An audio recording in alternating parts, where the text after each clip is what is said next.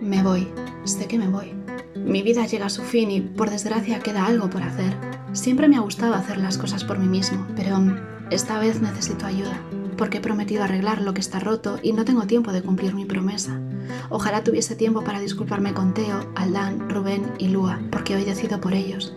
Decido que se enfrenten los unos a los otros tras años evitándose, que pasen un tiempo juntos que no han escogido, que tomen mi lugar y afronten peligros. Lamento decir que mi último acto entre los vivos es de puro egoísmo, y no dejo de preguntarme si eso me va a pasar factura entre los muertos, porque a los muertos los conozco bastante bien. Los he conocido durante los últimos meses, pero no pude desvelar todos sus secretos. Tal vez por eso me voy, porque he estado tan cerca de la muerte e indagado tanto en sus entrañas que me ha reclamado para sí.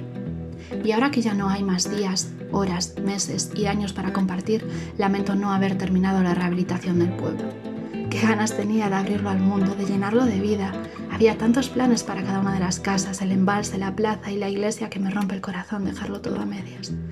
Pero lo importante, lo más importante lo harán ellos, las personas que llenan mi corazón, porque sé que darán paz a los muertos y vida al pueblo. Gracias, lo siento, os amo. Hola, muy buenas, os doy la bienvenida una semana más a La Trastienda de Shadowlands, tercero ya de estos programas especiales que estamos haciendo con las autoras de Dama de Corazones. Ya deberíais saber lo que es Dama de Corazones, pero si no, en shadowlands punto es barra corazones, allí lo tenéis. Es un juego, un libro con quince aventuras escritas por quince autoras españolas, con historias centradas en el romance y drama, en la sexualidad y otras pasiones humanas que siempre merece la pena explorar.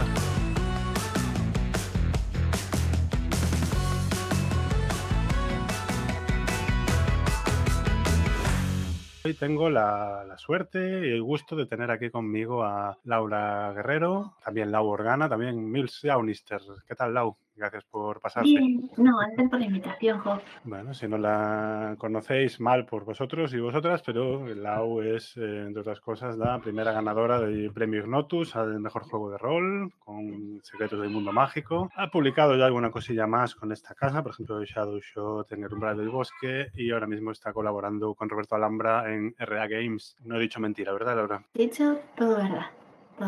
Pues muy bien, os recomiendo también seguirla en esa red social ahora conocida como X. Bueno, creo que también estás mudándote un poco a Blue Sky últimamente, ¿no? Sí, sí, estoy en los cielitos azules, súper feliz, súper tranquilitos todos. Ahora han llegado los bots, así que os recomiendo la experiencia de probar una red social con un algoritmo bien hecho y sin bots, es, es una cosa.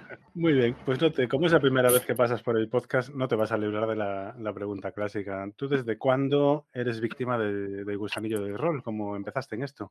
Pues yo empecé con dieciséis años porque el amigo del amigo de un amigo, y esto es anécdota verídica, se dejó un manual en casa de mi colega. Como eran mis mejores amigos del instituto y nuestras familias vivían cerca, teníamos la costumbre de que cuando el primero que acabase de comer el fin de semana se iba a casa del otro y luego ya recogíamos al resto del grupo, ¿no? Y yo cuando llegaba a su casa, si estaba, pues por ejemplo, jugando al Quake o haciendo cualquier cosa así, aún estaba acabando algo, yo me cogía cualquier libro que tuviese por la habitación y me lo leía. Así que me leí Spiderman, me leí Star Wars, y había un día que había pues un manual eh, así como en tonos verdes con una rosa roja en medio, y claro, tenía dieciséis años y por supuesto que me flipó. O sea, era todo, o sea, yo cuando lo leí tenía muy claro que era mi rollo y que era todo lo que me podía gustar, porque era, era vampiro y me encantaba el Drácula de Bram Stoker, Entrevista con el vampiro. Tenía dieciséis años y era intensa, claro. Me encantaba escribir y me parecía la bomba porque era escribir una historia y compartirla al momento con tus amigos. Uf, es que me pareció lo más. Pero no conocía a nadie que jugase rol. Así que me tiré una temporada cuando me presentaban a alguien nuevo preguntando en plan de ¿y tú juegas a rol? ¿A qué? No,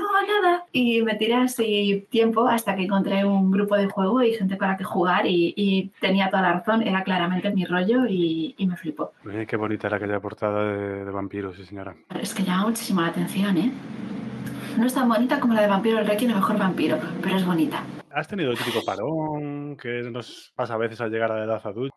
Tuve, tuve de dirigir, no de jugar. De dirigir sí, porque tuve tres años en un... En primer trabajo como programadora, fue el típico trabajo como programadora, con muchas horas extra, eh, mucho estrés y tal, y no tenía ni tiempo ni, ni energía para además ponerme a dirigir, porque yo soy una... Yo sí, o sea...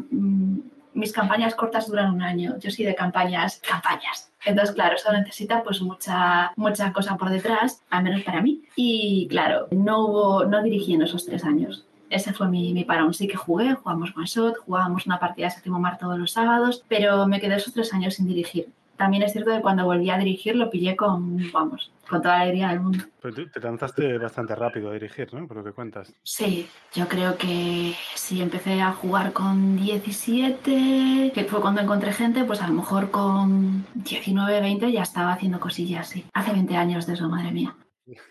Totalmente, ¿eh? Madre mía. Pero vamos a ver tu aventura en, en Dama de Corazones, en este proyecto que se llama El cantar de la tumba y está ambientada en Galicia. Entonces, sí. ¿Cómo me contarías de qué va, así sin destripármela, si quisieras, no sé, convencerme para que me apuntara a la partida? Bueno, a ver, a ver, yo no quiero, no quiero enamorarte con esta aventura, pero tiene lo que quiere todo rolero y rolera de pro, que es comprarse una aldea gallega y montarse allí sus propias parties. Eso es lo primero. Y además tiene un montón de tropos de fanfic. Eh, enemies to lovers, solo hay una cama, todo esto lo tienes. Y además, como veo que te estás riendo, no te rías tanto porque es una aventura de terror realmente. Así que tiene lo mejor de todos los mundos. La aldea gallega que todos queremos, eh, los tropos de fanfic y además es una aventura de terror. Un, un poco para todo el mundo, ¿no? Claro. Es una, yo, yo me, la, me la he leído, ¿no? Tengo la desgracia de no poder jugar, pero te digo que no, que no me alcance a dirigir algún día, porque la verdad es que me ha, me ha gustado bastante y es una mezcla de géneros muy interesante, ¿no? De hecho, cuando me preguntaron en plan de, Lau, ¿de qué va a ir tu aventura? Y yo, de esto, y fue en plan de, ya, ¿y el romance ahí dónde está? Y yo, espérate que ya te lo pongo. No te preocupes, Román ya me ocupo yo de que haya, no pasa nada. Bueno, la, la premisa, así digamos que son cuatro amigos, ¿no? Que tienen eh, un enfoque muy, muy realista, ¿no? Cuatro amigos en la actualidad, en Galicia, reciben una carta de un quinto amigo, un miembro del grupo que acaba de fallecer y se ha comprado una aldea sí. Y le pide que vayan allí a terminar su proyecto de rehabilitarla. Entonces es, es interesante, pero además los pregenerados son como muy mmm, fáciles de reconocer, ¿no? Somos o, o se parecen a nosotros o, o son amigos o amigas que todo el mundo ha, ha tenido alguna vez en su vida con esto de sí. Los grupos de larga duración, sus tensiones, sus rollos buenos y malos. Bueno, a ver, yo tengo una pregunta para ti. Vamos a, vamos a cambiar los roles. De todos los personajes, ¿cuál serías tú, Arturo? Venga, cuéntame. De todos los personajes, ¿cuál sería yo? Pues... Eh... Porque todos somos uno, o sea, yo soy uno, así que ¿cuál serías tú? Yo no me acuerdo de los nombres. Yo sería el historiador, creo. El historiador, claro, es muy guay. ¿Era Aldán? No. Sí, sí, es Aldán. Aldán es muy guay. Le llamé Aldán porque Aldán es un sitio de Galicia que me encanta. Hermosa ría y playa, sí. Sí, sí, sí. Parece un nombre súper guay. Yo soy Sean y estoy muerta. Pero es alianta, vamos, ¿no? Sí, sí. Yo soy la que suele leer a mis amigos de ¿y por qué no vamos a no sé dónde hacer no sé qué? Sí soy, sí soy.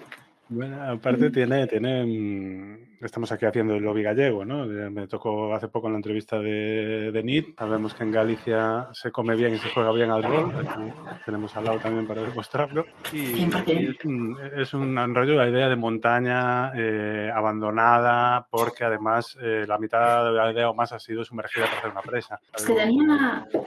Ya hacía muchísimo tiempo que tenía ganas de meter las presas en, en una aventura en Galicia, porque las presas culturalmente aquí han tenido mucha importancia, ¿no? Es decir, tenemos muchísimo pueblo que se ha eh, hundido bajo una presa y además tenemos eh, muchos pueblos que no se han hundido pero que la presa les ha pillado al lado y eso ha supuesto un cambio radical. De hecho, al lado del pueblo de mi abuela se construyó una presa y además como que en los siguientes años pasó eh, las vías del tren y eso supuso un cambio total para la vida de las personas. Así que me apetecía un montón, me parecía interesante. Ya hacía mucho tiempo que tenía ganas de meter una presa. Sí, si queréis una semilla de aventuras y de estas sacadas del periódico, os recomiendo buscar la historia de las encrobas. Metéis en Google Presa de las encrobas y hay historias de señoras enfrentándose con paraguas a la Guardia Civil. Queda para... Yo volviendo a, eh, a la aventura de Lau, al cantar de la tumba, mm. Os cuentas un poco cómo es este grupo de amigos con el que nos toca jugar, ¿no? Ya que quiénes son y... ¿Y de qué lío parten, ¿no? Porque luego la aventura sigue su propio camino, pero de... ¿cuál es la situación de partida? A ver, la situación es que amigos, amigos no son. Ellos son amigos de Sean. Siempre se han cruzado en cumpleaños de Sean, en eventos y tal, pero nunca han hecho como un grupo, ¿no? Era como que Shang era el nexo y ellos pues se cruzaban en las vidas los unos de los otros y de hecho hay varias preguntas que es para explicar cómo se han cruzado. Ahí también hay miguilla y bueno, tienen su, sus cosillas. Entonces, ¿cómo son? Pues tenemos cuatro, porque esta es una aventura para cuatro. Vale, tenemos primero a, a Teo. Teo es psicóloga y es una persona distante. Teo no es cercana, no es cercana en absoluto, ella prefiere mantener las distancias, es muy aséptica, pero también es muy, es muy sincera y muy noble, es, es guay. O sea, Teo, Teo sería una gran amiga. Luego está Lua, que es mecánica y que es amiga de, era amiga de Sean desde, desde el instituto probablemente, creo, y es casi lo contrario a Teo, es mucho más tímida, mucho más reposada, mucho más... Son, son unos personajes muy opuestos. Luego está Aldán, que es un viejo amor de Sean, es la persona con la que nunca pudo llegar a estar, no sabemos qué pasó ahí, pero nunca llegaron a estar juntos, pero se hicieron amigos, así que, bueno, Aldán es el historiador del grupo, es la persona que de hecho que empujó a Sean a comprarse esa, esa aldea. Y luego tenemos a, a Rubén, que es un desastre. O sea, de hecho creo que gran parte de, de la misión del grupo es intentar que Rubén no se mate él solo tropezándose con una piedra. Y además es actor. ¿Cómo sobrevivió Rubén encima de un escenario? No lo sabemos. No sabemos cómo ha sobrevivido este hombre a los rodajes y a los escenarios, pero el caso es que lo ha hecho. Algo tendrá, pero es torpiño como él solo. Y este es básicamente el grupo. Son cuatro personajes muy distintos, se han ido cruzando a lo largo de los años. Vais a tener unas preguntas para responder sobre qué concepto, qué idea tienen los unos de los otros. Bueno, que tenéis salseo también entre ellos. ¿Son amigos? No, ¿tienen salseos? Sí, claro. Sí, además buscamos a estas cuatro personas y las metemos en una aldea abandonada en el medio de, del monte, al que se, se puede llegar por todo terreno. Sí. Pasan cosas, o sea, que la aventura está servida, vamos. Y no hay camas para todos, no hay. Y tampoco mantitas, solo lo dejo caer. Y después elementos de memoria, ¿no? Y muchos elementos de folclore y leyendas clásicas de Galicia, ¿no? Que es algo en lo que se parece a, a este otro Shadow Shot que mencionaba yo al principio, con otro tono, ¿no? Pero en el umbral del bosque también bebía de la tradición de aquí. ¿Tienes aquí una fuente de inspiración clara? Sí, sí. A mí es que me, me encanta el folclore gallego. Es, una, es algo que se ha usado poquísimo. O sea, me sorprende un montón lo, lo desconocido que es fuera de España. Yo la verdad es que, como es lo de la terriña, no me di cuenta de que era tan desconocido hasta que empecé a mandar relatos, empecé a mandar colaboraciones, empecé a hacer aventuras y siempre me decían, ¡qué original! Y yo pensaba, pero si he metido aquí, ¿sabes? En la batidora, las mouras, eh, la gallina de los huevos de oro, el gatípedro hecho así y a salir. Pero claro, resulta muy original fuera porque no se conoce. Y como no se conoce, es algo fresco, es algo nuevo, es algo que, ¿sabes? La, la nueva versión de, por ejemplo, el, el lobisome, esto es algo que tengo muchísimas ganas de escribir y de hecho esto va a caer. El lobisome en Galicia normalmente, esto también depende de la región, pero normalmente tú te haces lobisome o lobismuller por la maldición de un familiar. No es algo, es, es que tu padre o tu madre o tu hermano se cabrean contigo y el típico que te dicen, ojalá comas carne hasta hartarte. Ya está, lobisome, maldito. Sí, que contaba, bueno, Manuel Blanco Romasanta, ¿no? Tiene el, bueno, lo conocerás, pero para, sí.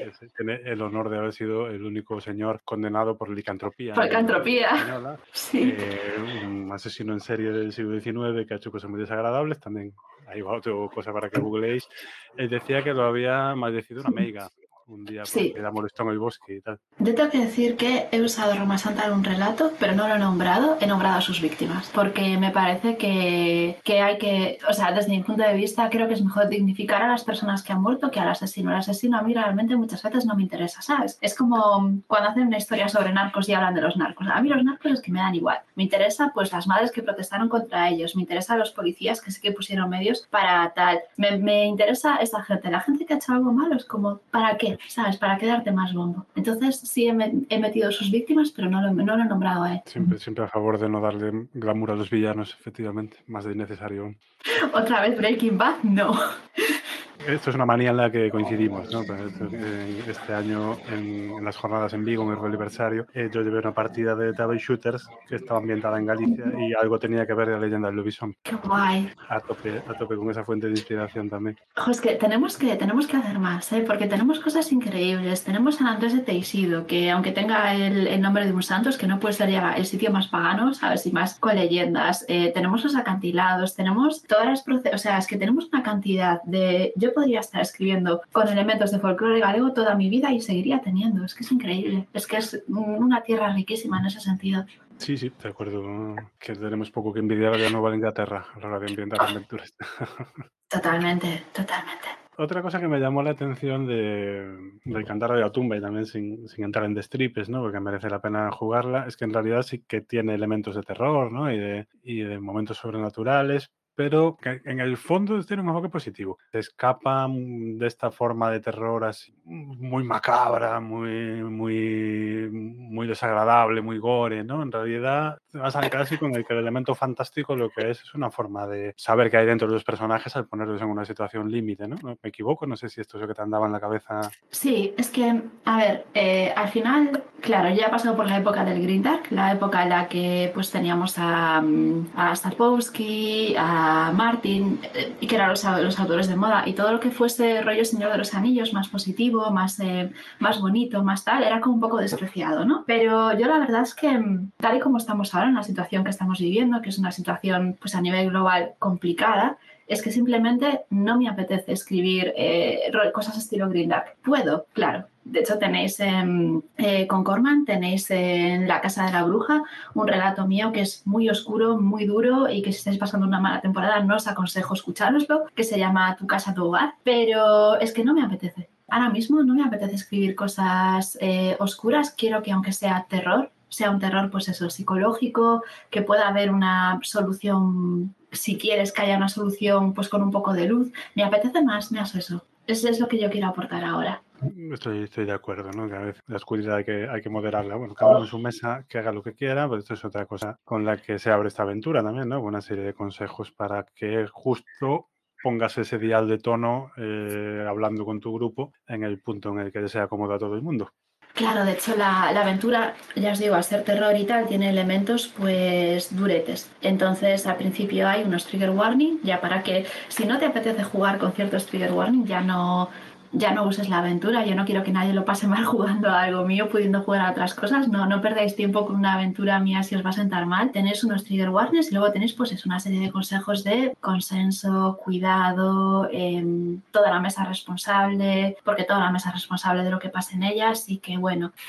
Tiene, tiene componentes durotes, pero también tiene, está avisado de sobra, y yo creo que, que se puede jugar bien si eso es lo que te apetece jugar. Tú, además de aventuras de rol, escribes relatos, ¿no? Y has hecho algunas cosillas en literatura. ¿Qué tiene de parecido y qué tiene de diferente el proceso, ¿no? Escribir literatura, escribir rol. ¿Qué tiene de parecido? Eh, de parecido, la técnica. Me refiero, escribir tienes que saber escribir, y estructurar tienes que saber estructurar, y un párrafo bien escrito es un párrafo bien escrito. Y si estáis empezando a escribir rol, yo creo que el mejor consejo que os puedo dar es que os apuntéis a un curso de escritura creativa, porque tenéis que saber escribir. Esto es absolutamente eh, básico y, y basiquísimo. Eh, la creatividad es la misma. O sea, yo cuando me pongo a inspirarme para aventura o para un relato o para una novela o para lo que sea, para mí la inspiración de la historia es, es la misma, pero a la hora de ejecutarla no tiene nada que ver. Es decir, a la hora de ejecutar una, una aventura de rol, a la hora de sentarme y escribirla, peso no está en mí exactamente, el peso está en otras personas que son las que van a leer, las que van a jugar. Entonces, tal vez cuando estoy escribiendo rol tengo mucho más presente a las personas que van a disfrutar de la aventura, espero, por favor, gracias, porque es algo hecho ex profeso para ellos y ellas. No sé cómo explicarlo, pero yo tengo mucho más presente a, a las personas que van a leer eh, algo cuando es rol. Y cuando estoy escribiendo un relato así, pues no, estoy ya más, eh, más metida a lo mejor en mí misma, más disfrutando yo de, de la escritura, porque yo una de las razones por las que escribo es porque me lo paso súper bien escribiendo y comentando lo que estoy escribiendo con mis amistades y haciendo el tonto, básicamente. Tal vez cuando escribo un eh, relato, novela, estoy más metida en mí, más metida en la historia, y cuando escribo rol estoy más enfocada hacia otras personas, porque es, es un producto más interactivo. Obviamente, ¿no? Uno de los mmm, detalles de una aventura es que hay que dejar huecos para que se rellenen durante la mesa. Claro. Por ejemplo, para mí en El cantar de la tumba me divirtió mucho cuando empieza la aventura, cuando, cuando la leáis, uh, narra Shang, y Shang ya está muerto. Vale, pero es Shang quien te está narrando y te está presentando los personajes y te, y te está explicando lo que pasa. Y eso me parece muy guay. Es decir, es, es guay dar esos pequeños toques de divertirte con ellos, ¿sabes? Es muy guay.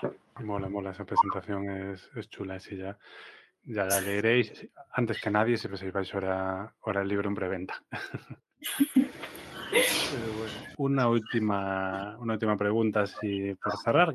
Déjanos un, un consejo, ¿no? Siempre le pido a, a quien pasa por aquí que nos deje un trocito de, de su sabiduría rolera. Entonces, algo que te gustaría haber sabido cuando empezaste a jugar, que le pudieras trasladar ahora a una persona que empiece, ¿no? Pues una cosa o varias, ¿eh? Jo, pues mira, eh, lo que me hubiese dicho a mí como directora de juego hace muchos años es tú también eres parte de la mesa y tienes que divertirte. Porque yo me echaba mucha responsabilidad de que todo el mundo se divirtiese y tal, y ojo, que me divertía, en ningún momento no me divertí, pero yo recuerdo una vez que estábamos jugando y Juan, uno de mis amigos, me dijo, Lau, ¿y tú qué? Y yo, sí, yo siempre me lo paso bien. Si no me lo pasase bien, ¿sabes? No lo diría o así. Me dijo en plan de, pero tú recuerda que tú también te lo tienes que pasar bien porque tú también eres parte de la mesa.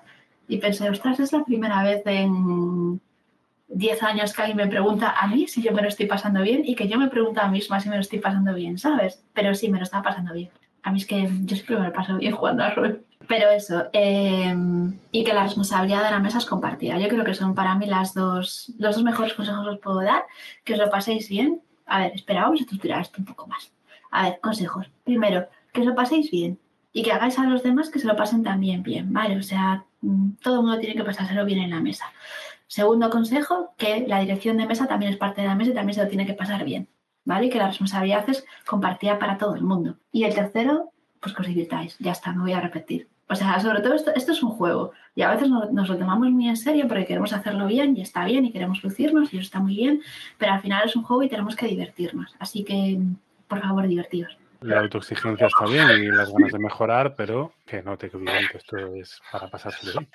Muy bien, pues te dejo unos minutitos al final para que digas, bueno, dónde podemos encontrarte, algún, algún proyecto a mayores que te interese contarnos, que podamos esperar en el futuro. Vale, pues podéis encontrarme en Twitter como MissLaunister o Lau Organa y en los cielitos azules me podéis encontrar como Laura Guerrero porque no me dejaron ponerme MissLaunister, lo que me parece muy mal y es mi única queja de los cielitos azules, que lo sepáis. Estoy, estoy triste. Pero bueno, eh, nada, ahora estoy sobre todo a tope con trabajando en el equipo de R A Games. Somos un equipo creativo que desarrollamos juegos de mesa, juegos de rol. Sigo trabajando muy duro en Proyecto Ópera, que es mi próximo juego de rol, que es un P B T A con personajes de ópera, pero eh, siempre lo pauso por otros proyectos. Es decir, cuando entran proyectos editoriales o entran encargos, al final el proyecto personal es el que pauso siempre, pero espero que podáis leer en algún momento porque la verdad es que llevo ya unos meses eh, con las últimas pinceladas, pero se me adelantó Dino West y los Bebesaurios, que es un juego de Roberto Alhambra. Los Bebesaurios es una aventura que hemos hecho que esperamos que os guste mucho y en general esto es lo que estoy haciendo. También podéis encontrar en La Nave Invisible, que es un proyecto de visibilización de autoras y de personas de N B. Trabajamos muy mucho para visibilizar las obras de todas las personas, así que por favor escribidnos si queréis que hablemos de vuestra obra y soy miembro de La Nave, así que bueno, ahí estamos. Ya podéis ver que a Lau la encontráis en muchos sitios, lo que nunca la encontraréis es parada, siempre, siempre frentes. Así que muchas gracias por hacer este ratito, Lau, un placer tenerte por aquí, espero que no sea la última vez. Y ya sabéis, el rol es importante, pero nunca es tan importante como las personas con las que lo juegas. Hasta aquí este espacio de hoy en La Trastienda. Adiós.